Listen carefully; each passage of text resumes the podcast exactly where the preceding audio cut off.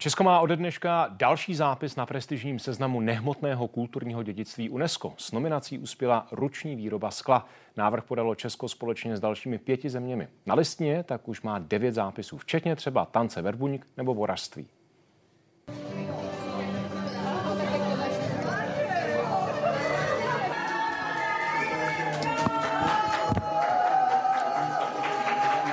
Od eh, jakékoliv práce u sklářské pece přes studené techniky, eh, bižuterní techniky až po sklářské umění.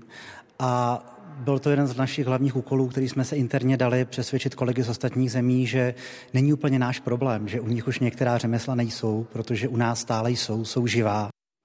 V událostech komentářích na dálku teď vítám Milodu Valečkovou, ředitelku Muzea skla v Jablonci nad Nisou. Dobrý večer. Dobrý večer. Gratuluji.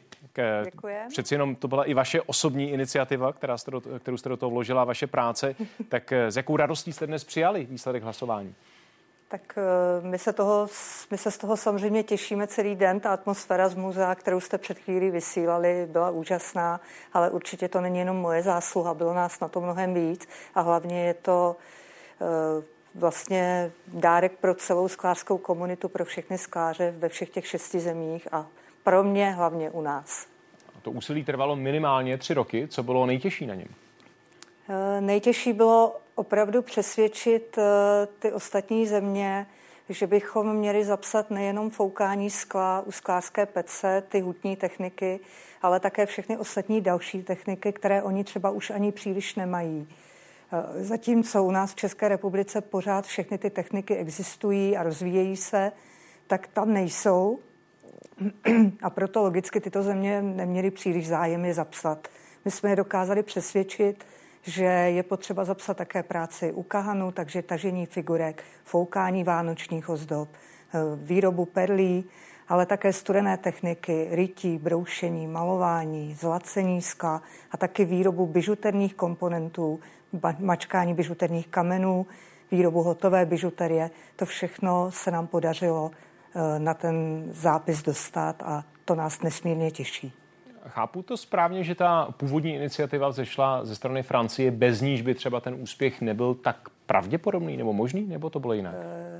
Ano, určitě tím iniciátorem byla Francie společně s Německem a přiznejme si, že jsou to skutečně silné země, které mají, které mají veliký mandát a jejich zapojení do této nominace nám rozhodně velmi pomohlo. Ale jak říkají kolegyně, které jsou zkušené v tomto ohledu, tak vždycky ty mezinárodní nominace, ty společné za víc zemí, mají daleko větší šanci než jednotlivé země samostatně. A to, že k tomu sklu přistupujete trochu jinak, nebo že to řemeslo je tady trochu jiné než těch ostatních zemí, co jste sama zmínila, a ty důvody konkrétní, nakonec pomohlo tomu projektu? Tak eh, my si myslíme, že určitě to tomu pomohlo, protože přece jen je to širší spektrum eh, těch technik a eh, je důležité taky, aby svět je poznal, aby si uvědomil, že sklářství není jenom právě to foukání u té pece, ale že je to i mnoho dalších profesí, které se sklem pracují rukama.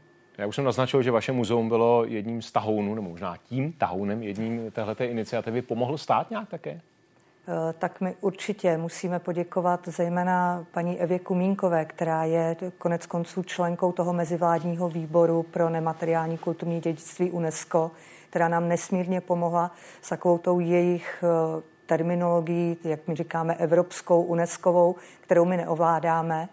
A cítili jsme také obrovskou podporu z Ministerstva kultury od paní Dity Limové, od odboru tradiční lidové kultury. E, musím říct, že opravdu to bylo fajn, ale největší podporu jsme přece cítili z té skládské komunity a to nám dávalo velikou e, sílu a velikou naději. Co pro tu sklářskou komunitu, o níž hovoříte, bude tenhle ten zápis reálně znamenat? Tak my doufáme, že to bude mít pro ní pozitivní dopady. Eh, samozřejmostí je, že eh, vlastně řada turistů, zejména z těch východních, z azijských zemí, jezdí přímo do Evropy za památkami UNESCO. Čili už v tomto ohledu to může být daleko lepší. Samozřejmě už dnes je poměrně silná vlna zájmu o ruční výrobu. Eh, ten dnešní mediální zájem tomu rozhodně velmi pomůže. Skláři se ale také mohou mohou mít naději, že stát se bude o ně daleko více zajímat, protože stát se zavázal v rámci záchovných opatření se vlastně o tuto ruční výrobu skla, o její zachování starat. Kromě jiného třeba zachovat naprosto unikátní systém školství, který žádná z těch jiných zemí nemá. A také je to třeba pro skláře eh, možná trošku silnější mandát pro jednání s vládou, aby jim v těch těžkých dobách trochu pomohla. Milada Valečková, děkuji mnohokrát za váš čas, přeju hodně úspěchů. Děkujeme.